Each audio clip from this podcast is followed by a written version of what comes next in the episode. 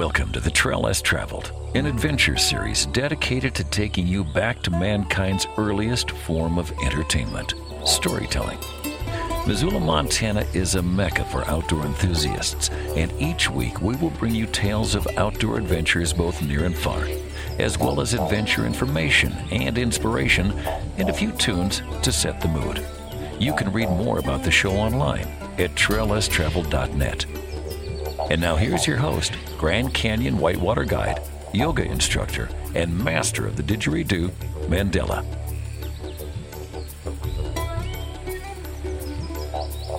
We are in the studio with John Dau. John is one of the lost boys of Sudan, who was featured in the 2006 award winning documentary God Grew Tired of Us. John is a human rights activist for the people of South Sudan. In 2007, he founded the John Dau Foundation, which aims to transform healthcare in South Sudan. John, thank you so much for coming on the Trail Less Traveled. Thank you for having me, Mandela. Welcome to Montana. What do you think of Montana? It's great. When I was coming, it was just beautiful. You look down, you see all these rolling mountains and creeks. You see water there. You see beautiful, beautiful. It was just wonderful. This is my first time to come to the state of Montana. Wonderful. I'm glad you're here. John, where did you grow up and how was outdoor adventure a part of your childhood? Well, I grew up in a place called Republic of South Sudan.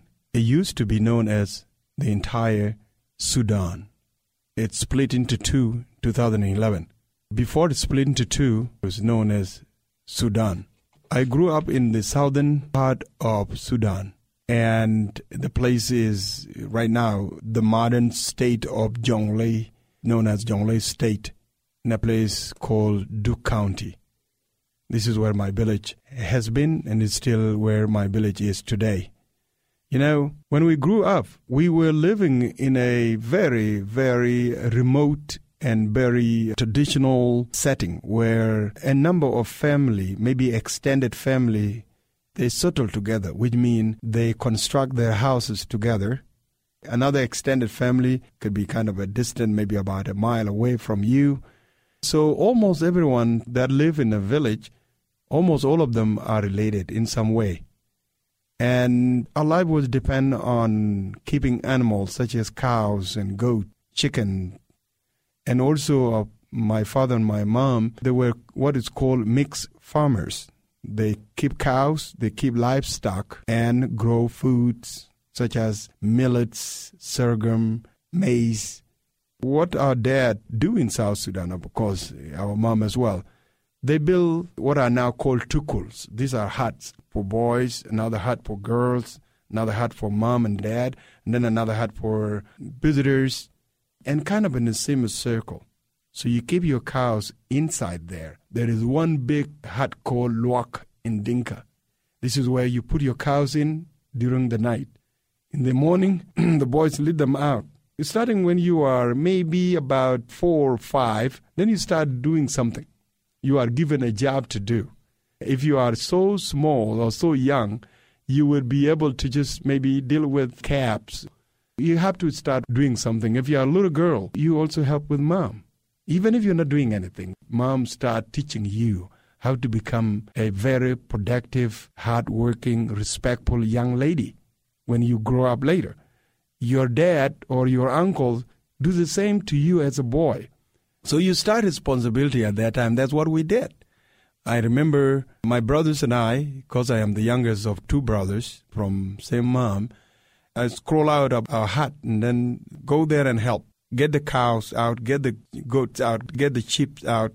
That's the setting. Your mom and dad will go to the farm and start cultivating, removing weed, and you are also given a task. For example, if the millets are ready, the wild birds come and eat them. So what do you do is that you have to be asked to do something. You scare the bird by throwing a stone or a little mud to so you scare them away.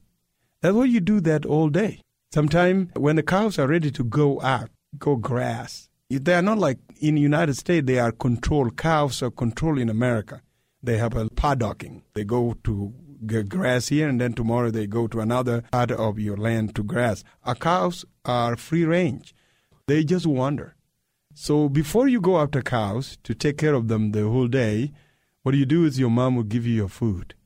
and then you drink milk. And then you know you have a spear, maybe two spear, and then a stick. Those are your arm, those are your weapon to carry with, just in case if animal such as hyenas or a lion attack you later. So all the boys converge, the cow put together, and then the boys go.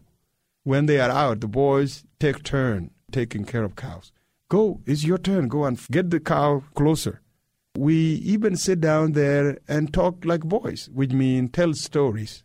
Talk about one upon a time when a hyena was talking to a fox, or a chicken talking to an ego or something like that. So you tell stories. And it was something known that if you tell more stories and good stories and funny stories, this is how you also earn your leadership people will now respect you and now look up to you because you have some sort of talent. And to talk about talent, if you run out of story, you create one. So that's what we do the whole day. And then you bring cars back. Some other boys taking care of calves, then bring them back together, and then you tie them down because they are tied with a rope. Each cow have its own rope. Each cow had its own name. And so when your mom come later and milk cows, because cow are milked by girls and women, not men. Men that are initiated that don't milk cow at all because they're kind of out of that. And so when your mom milk cows, you let one calf go, and then you say the name of her mom.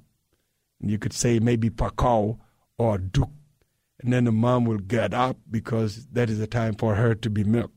And then you send a calf to, and the calf start sucking, and then you pull the cow back, and then the mom will milk it. You put the cows back into their luak, then all of us gather to eat. Your dad will eat last. The boys and the girls eat first, especially children eat first. And then maybe little grown boys or girls eat second. And then maybe mom and dad now start eating. So that's the whole day. That's what you do. There was no school. There was nothing. There was no road. There were no cars. I mean, there was no anything, radios, whatever it is. There was completely nothing. The way to communicate with the other neighbor or with the other village is to send somebody to go and tell, hey, we are going to do this tomorrow. Or some leaders, those who take care of the whole community, they meet under a big tree. There was no watch. So what you do is you either look at how the shade is completely under the tree. That means the sun is overhead. And so that's the time. You could say, okay, where is the sun now? Your dad will send you to see whether people are there or people are gathering under that big tree so that they can hear issues. There's problem, somebody married to a girl, maybe is not paying dowry, or there was some sort of argument that need to be heard by sheep and elders. And so those are issues that are solved. There were no policemen. And so the old men start gathering one by one with a skin of an animal for them to sit on. There were no chairs. The paramount chief would sit in the middle. The other chief would sit on both sides, right and left.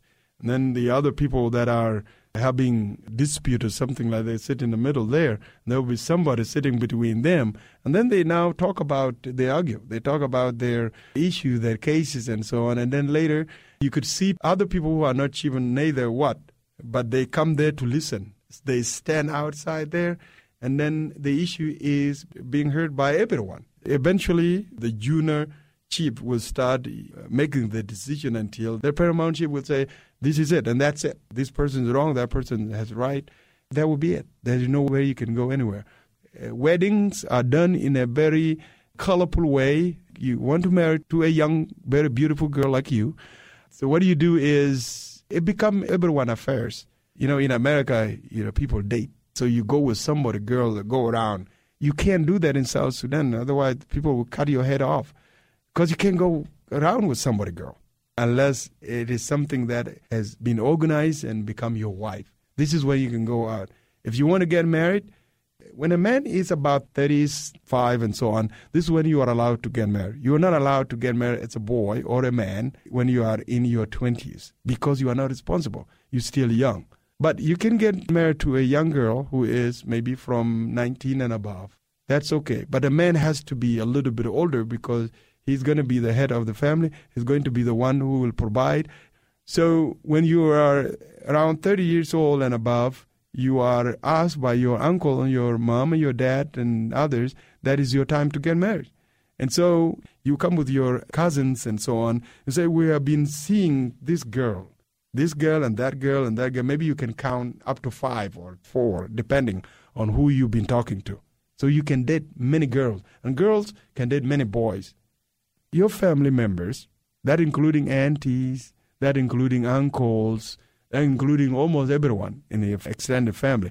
And they said, okay, this girl is good. They narrowed down until they will find one girl. Not only that she is beautiful and good, but her family are wonderful. They have very good background. Then they will say, okay, we're going to go to their family and we're going to tell them that we would like to have a relationship. Uh, inform the parent of the girl and the relative of the girls and then they will be sent back and say, okay, we're going to get back to you in one month or something like that. And then the relative of the girl, the parent of the girl, will go again and say, who is John? Is it a good guy? Who are his parents? Are they good? And so on. So that's how the wedding are started. Once assume that both sides agree to each other and they like each other, then the marriage will go forward young men will come, the young girl, and they could start talking, and then now bringing cows to the girl family, not to the men family. And once you do that, the negotiation will start. Well, this girl's very beautiful, very tall and nice, and so on. You can't just give 20 cows or 30 cows or even 50 cows. It should be 150. And then the other said, well, we don't have more. You look at what we have, and then the negotiation will go on for a week until they now came to where they agree maybe 100 cows. And then wedding's been agreed now, but you're not going to have your wife yet. Maybe in America and some other places said, well, you are buying a woman. No, you're not buying a woman. You can't buy a human being because human being is priceless. What we do with what we call a dowry is the appreciation of somebody who's giving you their daughter, their lovely daughter, for nothing. I mean, you have to appreciate that. So we don't give money. We only give cows because cows are alive. You know, you can't give money as a dowry because that would be considered maybe buying because they have no life in money. But there's life in animals, in cows, in goat, in sheep, in chicken, and so on. That's how we African do that. And that's how in South Sudan the marriage started, and that's where they ended. After that, almost everything is cleared. Now the date are put together, scheduled. This is the time that you come and take your wife. And then you come with the dancing and so on. You will be at the family of the girl for maybe about three days. And then after that, you take your wife with maybe 10 girls or 30 girls. We mean they are bringing girls to a new family. It will not be just only one girl because it's going to be maybe tough. Doesn't know anybody there. So as 20 will leave today, 10 will leave tomorrow, 5 will leave, then 2 will leave until one girl remain with her for 2 months. And then after that, it's known that the new wife is now acquainted to everyone in the new family. Now the last girl will leave. If there's any problem, are solved in a family level, especially with the sheep. Our sheep are respected, are very good people we didn't have police. We didn't have a prison completely. That's how our life was. As I said before, there was no hospital, there was no clinic, there was no nurse, there was no doctor, there was no medicine. So when you get sick, someone in the village will say that they know how to treat that kind of a disease by going and find herbs, roots of a certain plant, which only themselves know to them. Because when they are going out to find it, they don't allow people to follow them because you know that's a business, it's a monopoly. Other than that, the Christianity was not yet there until when I was seven years old. There was no Christianity. My family believed on rain. That was our God, rain. So when the rain rain, we know that that's our God. And we talk to rain. You have many gods. One belonged to your mother, maybe one belonged to your dad, and so you will end up having maybe five to ten gods somewhere in your family. And so you have to give some offering food, maybe salted chicken. Now, if you have a child or somebody in the family having a disease that is persisting, somebody in the village will say, you know what? The reason as to why John is sick is because there is certain uh, God who is not happy. Not happy because you have not been giving him or her offerings. And maybe your dad will slaughter a goat or a bull. Now, this God became so expensive. How many children that are going to get sick? And how many goats you going to slaughter? Or chickens or maybe bulls. Those God became so expensive. So when Christianity came, 1942, I think that's when it get to my village. Well, the missionaries came and said, "You believe in the Lord Jesus, and you're not going to give any offering. It's so cheap. Nothing that you're going to give. You're not going to offer. You're not going to slaughter cows and so on." My parents said, "Well, I think this is so cheap. I think that's okay." Until when my village was attacked. In 1987, when my village was attacked. So all of these were interrupted in 1987 when I was 12 years old. It was interrupted when my village was attacked. In South Sudan and other villages were attacked. They were attacked because of the war started in the northern part of South Sudan. Maybe there are people who may not understand what happened in Sudan, why there was wars. There were many wars going on. The one started in 1955. That war ended in 1972. Another war started in 1983 and then ended in 2005. Yet another war started in 2003 and one started just 2013. So this country known as Sudan and now South Sudan has been going through many suffering, especially because of these wars that have been fought for no other reason than just being greed.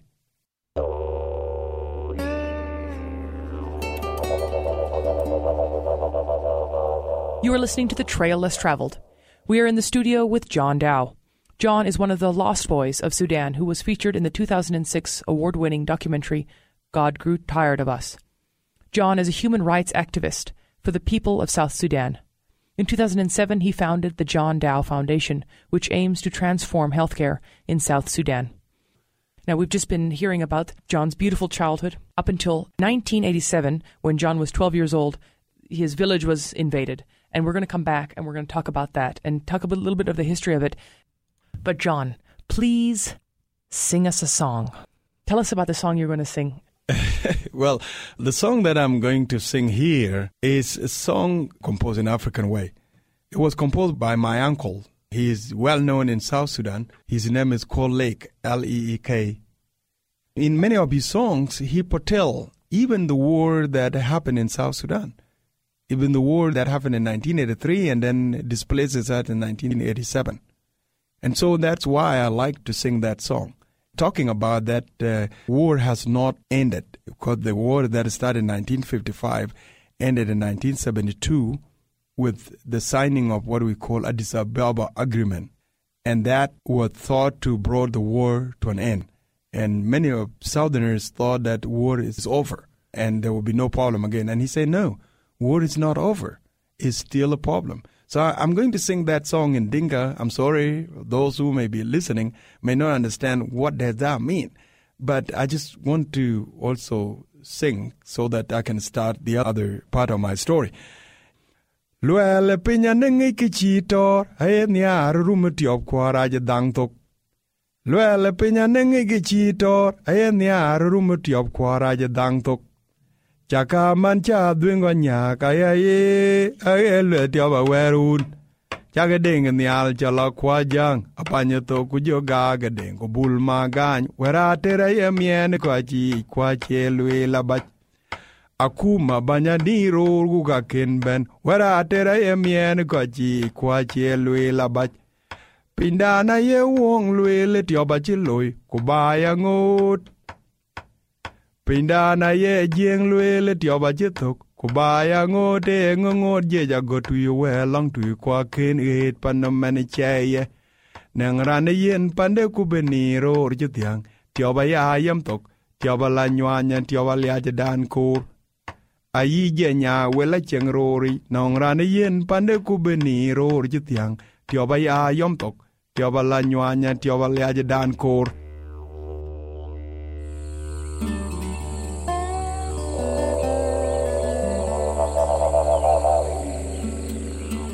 And now back to the trail less traveled with Mandela.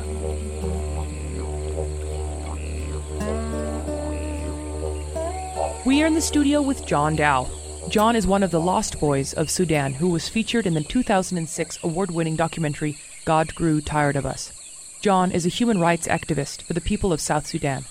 In 2007, he founded the John Dau Foundation, which aims to transform healthcare in South Sudan.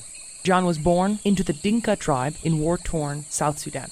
Sudan has gone through a series of civil wars from 1955 until 1972, from 1983 until 2005, and more recently from 2013 until present. In 1987, John was 12 years old and his village was attacked by government troops involved in the Second Sudanese Civil War between the Muslim controlled government in the north and the non Muslim in South Sudan.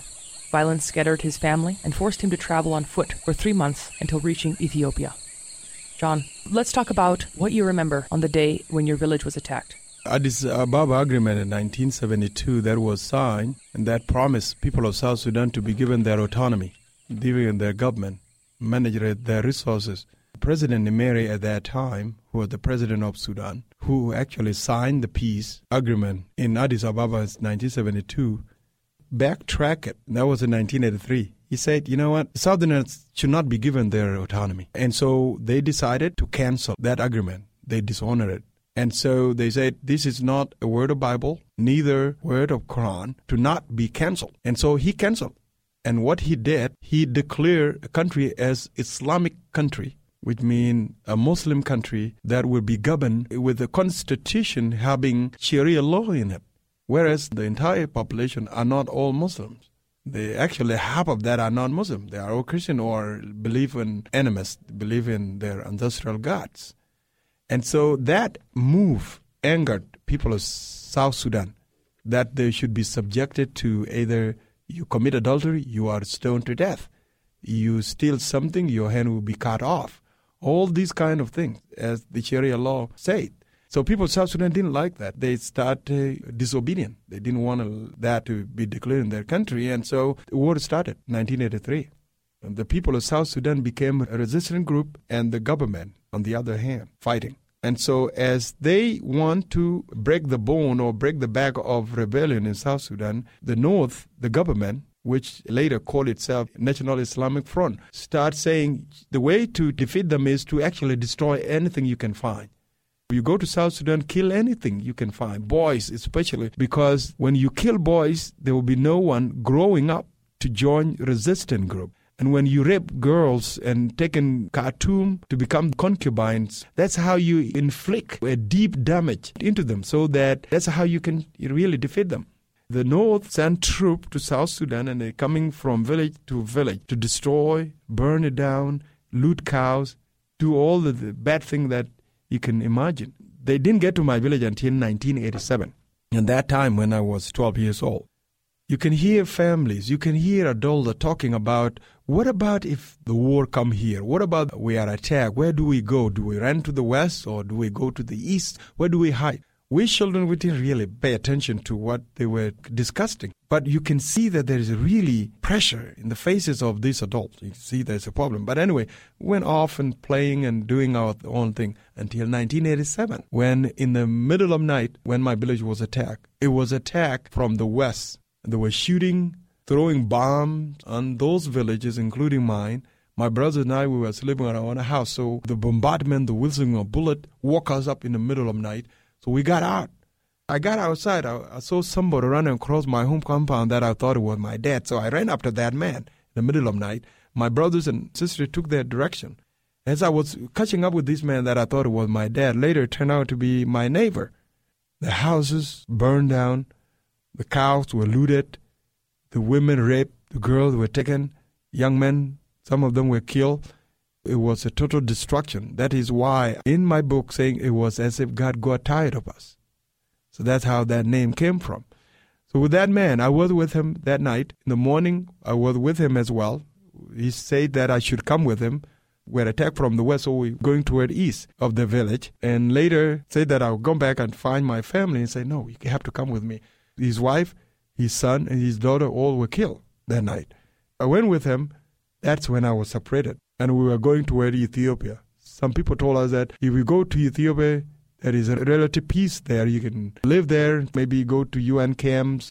But to get to Ethiopia, it took me about three months to get there on barefoot. Nothing to eat. At night was very cold. We only live on wild fruits, chewing grass like a cow. First of all, we were five. We ran into some of the boys. Then we became 19. And then at the end, we were 27 of us. Some were killed by wild animal. Others died because of starvations. Others, they lost. There was nothing to eat. At night, you listen to the sound of frog when the frog is making noise in this direction. So you go and tie a grass together. So tomorrow morning, you know the direction where the frog were making noise. Maybe there's water. Or you see when birds circling around, then you know that either something is dead there or there is water there. That's how we find water. Completely, it was a desperate situation. By the time we get to Ethiopia, we were only four because others died. Start drinking human urine so that you stay alive. eating mud kill you as well. So only four of us were lucky to arrive in Ethiopia. From there, some of the boys who came in groups, 10, 15, 1, whatever it is, we accumulate, all came from different villages as the Arab were so terrible, taking that village and that village. And so all the boys will come from the other different villages and will converge in Ethiopia. We were put in a camp, now organized in groups. There were 50 groups, 50 people make a group. I was taller than the other boys, so I was picked to become a leader of one group. My group started out as 50 people, as a family. So we're taking care of each other. If someone is sick, that's how these 50 people as a family start taking care of each other. Later, my group became 1,200 boys. At that age, they were from age four, 5 to age 15. These boys are crying every single day. They want to eat food, they want to see their mom, they want to see their cows or something like that, and crying every day. I need help as well. But because I was put as a leader of one group, I was just trying to help other younger boys we only lie to them, say, today is bad, tomorrow may be good. The United Nations High Commissioner for Refugees, known as UNHCR, and World Food Program, they heard about us, start bringing food, and then diseases such as cholera, typhoid, whooping cough, measles, chicken pox. We're killing boys every day. My own group, about three or two boys dying every day. We take them to bury them somewhere where we can give our brothers dignity. If you come back the following day, you could find the bodies of those you buried yesterday eaten by wild animals such as hyenas or lion and so on. That was a very grumpy part of our life story. But we didn't give up. We stayed the course, fighting with that situation. And then our camp was improving. And four years later, we were okay. There was enough food. The United Nations brought some second-hand clothes. If you get a top, someone else will get the bottom. They distributed blankets, such as quills, quilt, you know, quilt it has some layers in it, like uh, four layers or two layers or something. So you rip one part off and sew it together as your underwear or your shirt. And then you keep the other part to cover yourself at night from the cold. Four years later, our life was getting better, and the problem didn't finish. The government of Ethiopia, which was good to us, was overthrown by the Ethiopian rebel based in northern Sudan. And now the new government didn't like us. They said, go back to where you came from Actually, this is the current government of Ethiopia today. They asked us to move back to South Sudan. The number of the lost boys, the girls, and some adults, we became 27,000. As we were moving back to South Sudan, they gave us seven days. As we were moving back to South Sudan, there was no cars to take us, no buses, nothing. So we kept going, carrying our food on our head, barefoot. Eventually, we get to the border of Sudan and Ethiopia. But there was a river called Gilo there. River Gilo has a lot of crocodiles in it. Now, there was no way to cross it, no boat. Some of us did not know how to swim. We tried to tie a rope to a tree and have somebody swim to the other side to tie the other tree so that people can hold it and swim the other side. It took us seven days trying to figure out how we can cross. Unfortunately, the government of Ethiopia, new government, sent troops after us and started shooting, killing some of the boys. We knew that this might be some Arab coming so that they can take us to northern Sudan to be forced into Islam or be enslaved or something like that. And so we didn't like that. So dive into the water, some were shot and killed, others drowned, others eaten by crocodiles, others lost, others captured. Myself and other boys who were better lucky, we crawled through the river. We got back to the outside of the river to a place called Pochalla. We stayed there in Pochalla. I think about 12,000 of us survived. Pochalla there was controlled by Sudan People Liberation Army, the South Sudanese resistant group known as rebels. And they welcome us and we share food they had. Well, we all ran out. There was, there was no food. Now we start selling our clothes that were given to us by the United Nations for food. And that was very desperate. Nine months there in Pochalla. We're being bombed by Sudan government they send Antonov, that is the Russian made aircraft known as Antonov, bomb us there twice every day, in the morning, in the afternoon. Then we decided to move to the interior part of South Sudan. We were attacked there in a place called Kapoeta. We moved from Kapoeta to another place called Narus. We were attacked there in the 1992. We crossed into a different country, Kenya, in 1992, on foot. There was no car, there were no buses, there was nothing barefoot. So the Kenyan government was so generous to allow us to come into their territory. And they moved us to a place today known as Kakuma Refugee Camp, which is the largest camp in the world today. There was nothing there, it was just a desert. So they brought us there, and one good thing the Kenyan government did, they didn't allow Sudan troops to cross into their territory, and they were really good. They start with a very small clinic and then they gave us a place to stay in the desert. And then we start building our huts, little houses. And this is when our future started.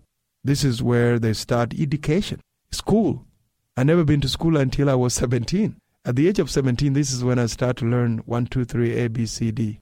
I never been to any school of any kind before. Our school were under trees, sitting on the dirt, using our fingers as, as, as pencils. It was great because we were getting education something that if you get education, nobody else will take it away from you. It was good, beautiful. The United Nations, the UNHCR came to help us. So under trees, when the rain rains, there are no classes. There's no class sessions. Just run home. So we did that for three years. So you actually make a space in front of you that is your maybe exercise book. In America, they call notebook. In Africa, called exercise book. So your exercise book actually just a piece of space in front of you that we just write thing. When examination come, you write it there. Teacher will say it, and then you write it down. Give it, you dictation in the soil in front in the you. soil, sitting on the soil, writing all these things on the soil, on on the dirt, and that's how we learn. Three years later, you are promoted to fourth grade. You got to work hard to go to a classroom. What is a classroom? It's just a structure, have a roof, and that's it.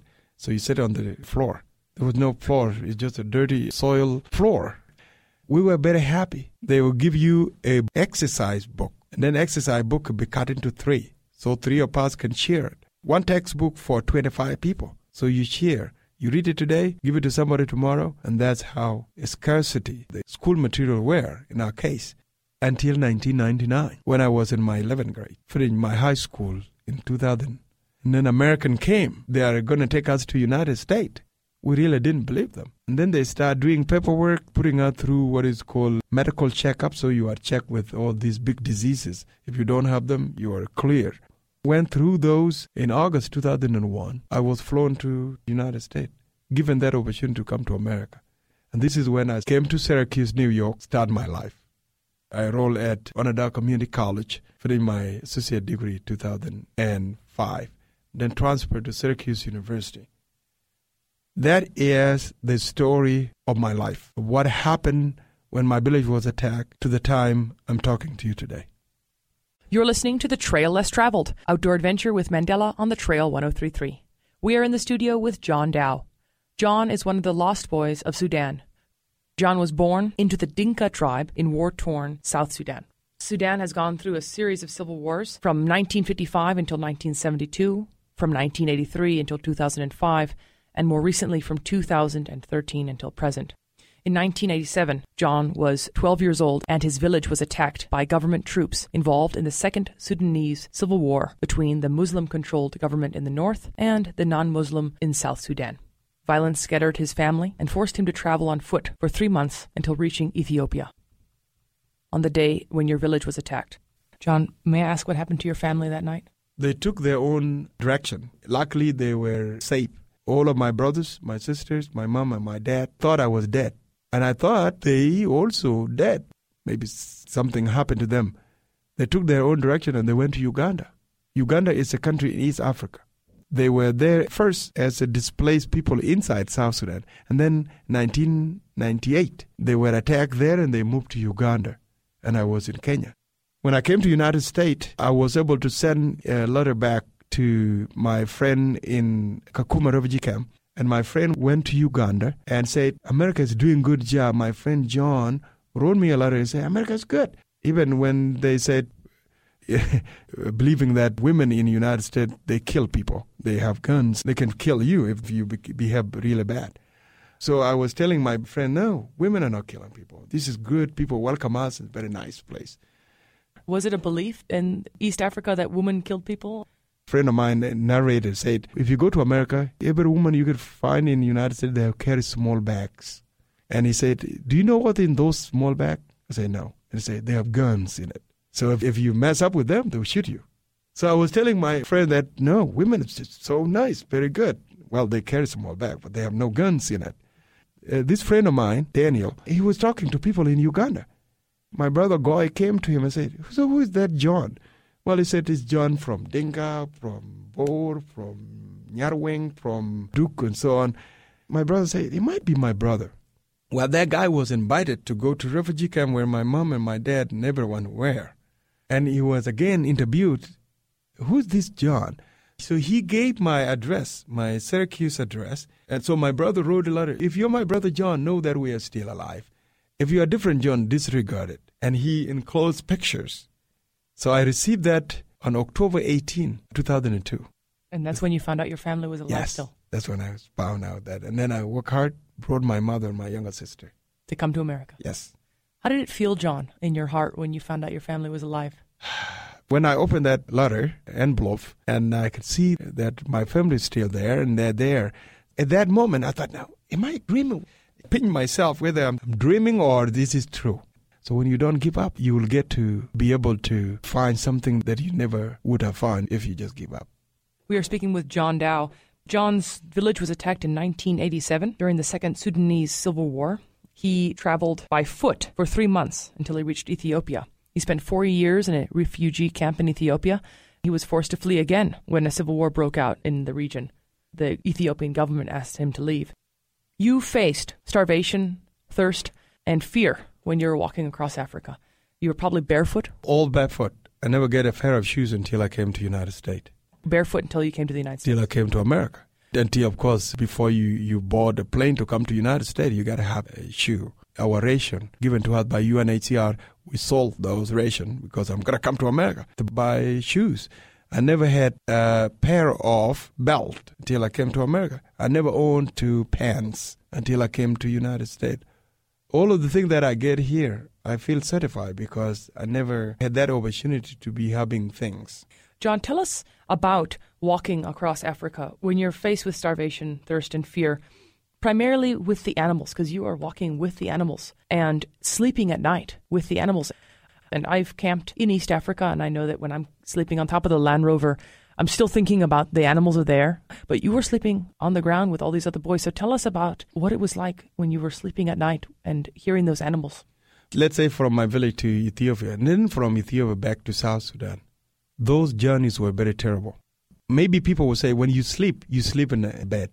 In our case, you just sleep where you were walking and then that's it. Then you come to stop there and decide this is it. Now, there is tall grass at that time. The time when our village was attacked is November. You just don't sleep in the, in the middle of a pass. So you go deep in the forest where nobody will find you. Hopefully, nobody will find you. And then you step on this big, long grass and then push it down your foot, push it down until it becomes something kind of a little smoother. We all sleep together so that we can have warmth because it's cold out. So we come very close to each other and then sleep there. Things like mosquitoes, snake at night, for example, a snake can bit some of the boys. So it was terrible. Sometimes you are going to stay uh, awake so that you can guide us, and then somebody will sleep. The rest sleep for maybe about two hours, then somebody will wake up and you sleep. So you take a turn. And that's how we did it. John, when you took a turn keeping watch, you're sitting there in the darkness because you guys have no flashlights. You're l- listening to what Africa's sounds are at night. What did you hear besides the frogs? Lots of things, such as cricket. Cricket making noise. We became to learn how to identify the footprint and the put sound of something coming, whether that is two legs or four legs. The two legs is not very busy, but the four leg is kind of a busy. At some night, we were attacked by wild animal. They smell us and they come, hyenas or lion. The lion are good. The lion could not attack us unless it is very old lion that cannot run after other wild animal for food. Mm-hmm. Then it will attack you. Mm-hmm. But hyenas can attack you no matter what. So what we did was when hyenas come, their activities is known. It's coming, we say, you know, kind of making sound. You know that hyenas are coming. When they persist to come, and then you have to yell. All of you yell. If they persist, they're still coming in. So you get up and run toward it. They, they run away. If you are only one or two, maybe they kill you. The Hyenas are very coward. What you do is find a way. So we had a stick, throw it at them, and then they go away. Maybe they will come back again and then try a second time. Then you do the same. Then they will just decide to go away. Lion, we run into lion many times, but they walk away. We ran away and then they just look at you while you're running, not doing anything. Unless the lion that has cubs, maybe that became dangerous. So at night, you listen to what is walking toward you, whether two legs or four leg things. To find something to eat. When we find water, we go into the water and then make a circle and then sit at the same time. You all go and you think maybe this place might have a fish or something. And then you go, all of you, four of you, five or ten, whatever number, and then you all sit down at the same time. And then you put your hand here, try to see, maybe look around, you look for if there is a fish. Then if there's fish, you can catch it because there's no way they can go anywhere. You trap them like that. That's how we fish. Sometimes if you are in the water, of course, water attracts so many things, such as people. And so there was instance where the militia came. We knew that they are coming because they are talking, and there's no way we can run away. So uh, somewhere we lay in the water with your nose just only above the water. At that time, I feel like they can see me because the adrenaline running in my body, in my my system, and making me kind of a I can't stay down. I hold myself down with the plan and so on, but I keep coming up. I kept coming up. Or while they are taking shower, it was terrible. In 2001, John, you became one of 3,800 young Sudanese refugees who resettled in the United States, and I'm sure you faced a lot of different culture shocks, one of which would be grocery stores full of food. Tell me about that. Groceries full of food. I mean, when we came to Syracuse, New York, the people who volunteered from our church and they came from the airport, they took us to our apartment and they show us almost everything. This is that, this is this, this is how you turn on light, this is how you turn off light this is your refrigerator where you can put some kind of food. This is where you can put the other food. This is the bathroom, cold water, hot water, and so on. It took them the whole day giving us orientation. Then after that, before they go home, they said, John, we will take you to see a grocery store. We'll show you how you can check out your food, how you can pick food, and so on. I said, yeah, let's go. So we went, and I was following one of them known as Susan Myers. As we came to a door, and a magic door opened itself like this. I was so amazed. Inside me, I said, "These people might be very lazy. That's why they they don't want to pull and push the doors." Inside the grocery store, it's lots of food. It came to what I know today called salad, and I was wondering if they have cows, why they have grass in the store. I didn't know that people can eat grass if they were not in the situation I was my friend, there was a lots and lots of food. We go up an aisle of this food and that food, and I was so amazed that a country is so wealthy, even have aisles of dog food and cat food. No, my God. I said, these people are so rich. The animal have their own aisles. And people are so starving somewhere in Africa. I was not very jealous because that's what they work hard to get those. But I was amazed of how abundancy people have in the United States.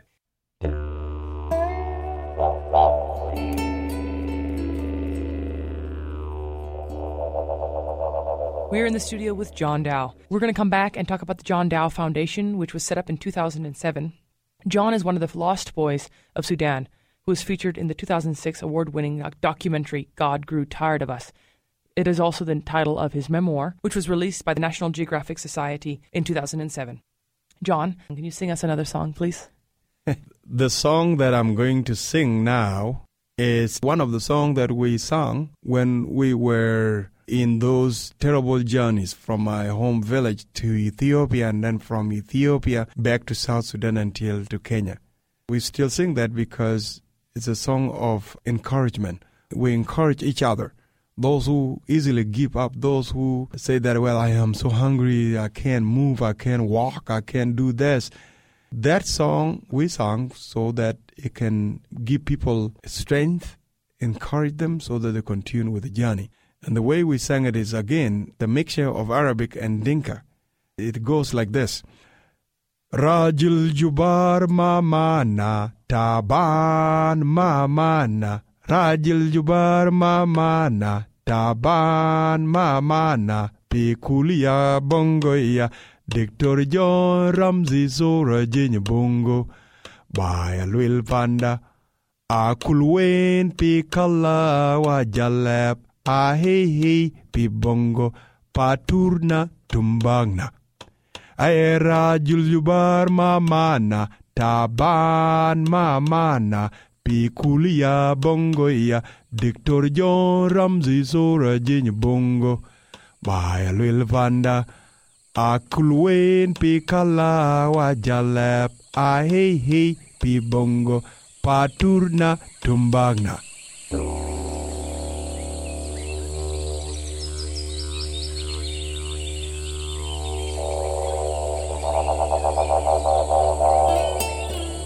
we return to the trail less traveled. John, let's talk about the John Dau Foundation and what's currently going on in South Sudan. The mission of John Dau Foundation is to bring health care to the people of South Sudan that have none at all. The reason why I started with health, you have to be well to go to school, you have to be well to work, you have to be well to do other activities. You cannot produce until you are well, you are healthy. The John Dau Foundation has built a hospital known as Duk Lost Boy Clinic. Since 2007 until today, we have treated over 120,000 people. In 2011 and 12, very important doctors came to my village, came to my clinic, and they helped operate on almost 600 people who were blind. Now those 600 people can see. It's a great thing. We helped so many people. Over 9,000 mothers gave birth to the clinic. Over 10,000 children vaccinated.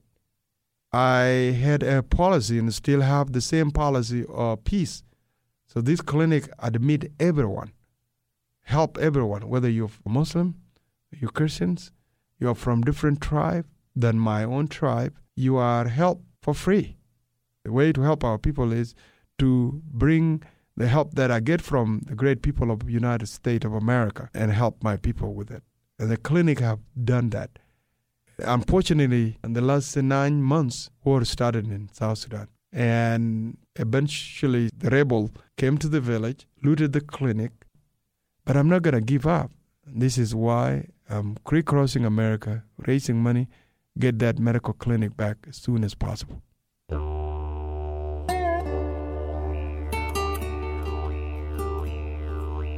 We have been in the studio with John Dau. John is one of the lost boys of Sudan. Now he has started the John Dau Foundation to bring health back to his people in South Sudan. Thank you so much, John, for coming on the Trail Less Traveled. Thank you, Mandela. John, I'd like to end the show with three outdoor adventure tips. So, when you decided to break out of your bubbles where you are in, you want to be adventurous. When you go out, believe in yourself. Your judgment is very, very important. You have to keep your water. Take a little bit, don't take it all. And when you drink, don't drink a lot. Eat a little bit and then carry food until you find other food. Hope is very important. So you must put something aside that will help you to be hopeful. The other third, never ever turn your back to somebody else. Help each other. Wonderful. John, what song would you like to end the show with? The song that I would like to end the show with is a biblical song. It's a gospel song. That song is very good. It have helped us during the war, during the, the struggle, during the journeys. And it's very, very important. It's something close to my heart. It goes like this. Bandit chowo chojil na thiei. Bandit chowo chojil na thiei. Gam yum de pyo kudor. Chong nie de we du ye wo tiam ye dang da nya ye dang da nya e te te wo ro ni. In yo kule kudor kuin. Ne wil pieth kwon chuk ping. cho wo ye gam ne luang duan di ne pyo kwai ko pi dai bu ya ga ma ter ago na yin wo go wo chol bu pin nom lung nyal cho ye gam ne yum de pyo ne ko pi dai bu chen wo yi na ter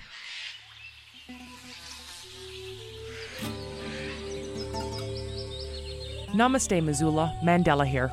You have been listening to The Trail Less Traveled, the community's source for adventure information and inspiration. I would like to thank my guest for this week, John Dau. John was born into the Dinka tribe in war torn Sudan. In 1987, his village in Duk County was attacked by government troops involved in the Second Sudanese Civil War. As one of the thousands of lost boys of Sudan, Dau wandered hundreds of miles and faced disease, starvation, animal attacks, and violence. John is a human rights activist for the people of South Sudan and founder of the John Dau Foundation, which aims to transform healthcare in South Sudan. You can find out more information and help the people of South Sudan by visiting johndaufoundation.org. Find the Trail Less Traveled on Facebook or visit traillesstraveled.net to find out more about the show, podcast previous episodes, and read more about the guests. My name is Mandela, your host of The Trail Less Traveled. My goal for the show is to take you back to mankind's earliest form of entertainment storytelling. Every week, I will be interviewing an adventurer about what they do, how they do it, and how you can start adventuring in the same fashion. My adventure tip this week is to try and stay downwind of potentially dangerous critters when trekking around the African bush. That's it for this week, Missoula. But until next week's adventure, get outside and shred the gnar. Because the thing about the gnar is, it doesn't shred itself.